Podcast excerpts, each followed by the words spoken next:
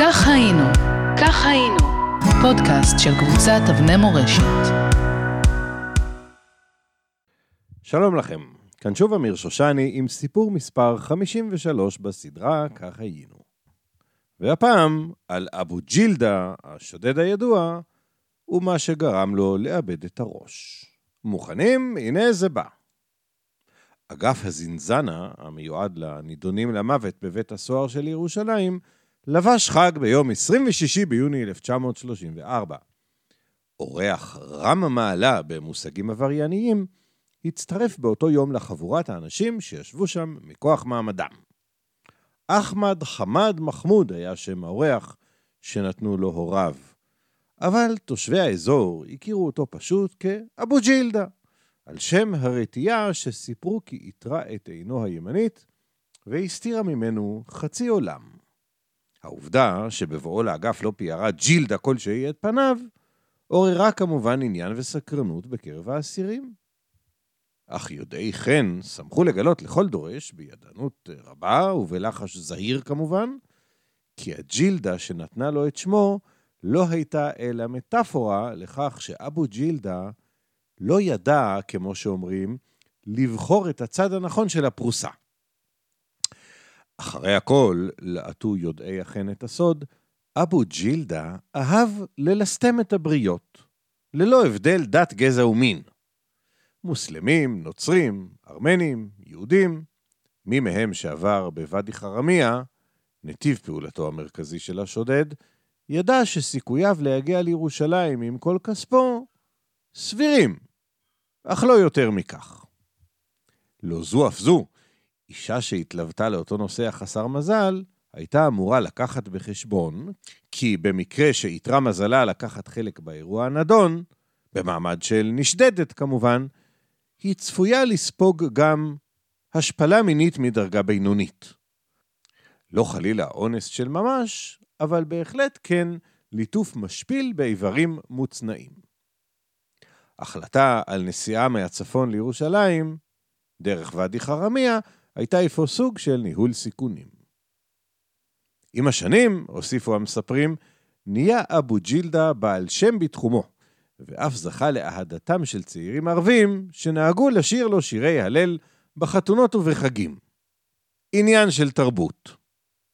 בשלב הזה נהגו הידענים להנמיך את קולם בדרמטיות, עבר אבו ג'ילדה את הגבול, לא פעם אחת, אלא פעמיים.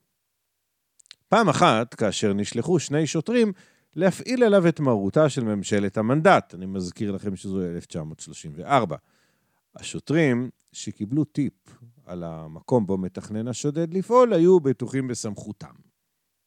בטוחים מדי, אפשר לומר. לפיכך הם נטלו עמם לדרך רק רובה אחד לשניהם, מעשה שהתברר בדיעבד כטיפשי למדי.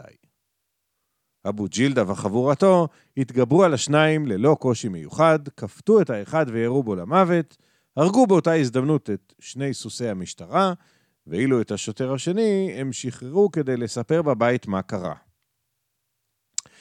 זה היה אקט של השפלה שהבריטים התקשו להשתחרר ממנו. ברם! הגבירו הידענים את קולם. המעשה הקודם, נפשע ככל שיהיה, התגמד לעומת המעשה השני שביצע אבו ג'ילדה, כאשר הזדמן לפניו שוד של השיירה, בה נסעו גם מיסיונר אנגלי ואשתו. אבו ג'ילדה, שכאמור לא ברר את קורבנותיו, ביקש כמנהגו ללטף את איבריה המוצנעים של הגברת, אך כיוון שהיא הייתה אנגליה, הוא הגדיל לעשות ואף חשף חלקים מגופה לעין כל. ההשפלה הרקיעה שחקים.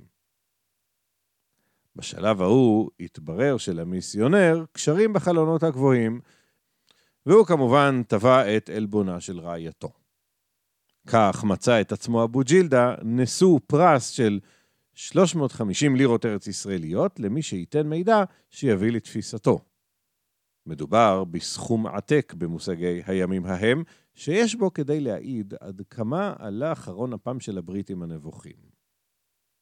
הפרס, כדרכו של פרס, פיתה בוגד מחבורתו של אבו ג'ילדה, המשטרה התארגנה בכוחות מתוגברים, ולאחר מספר חודשי מרדף עקר, נתפס התכשיט, והובא לאחר כבוד למשטרת שכם.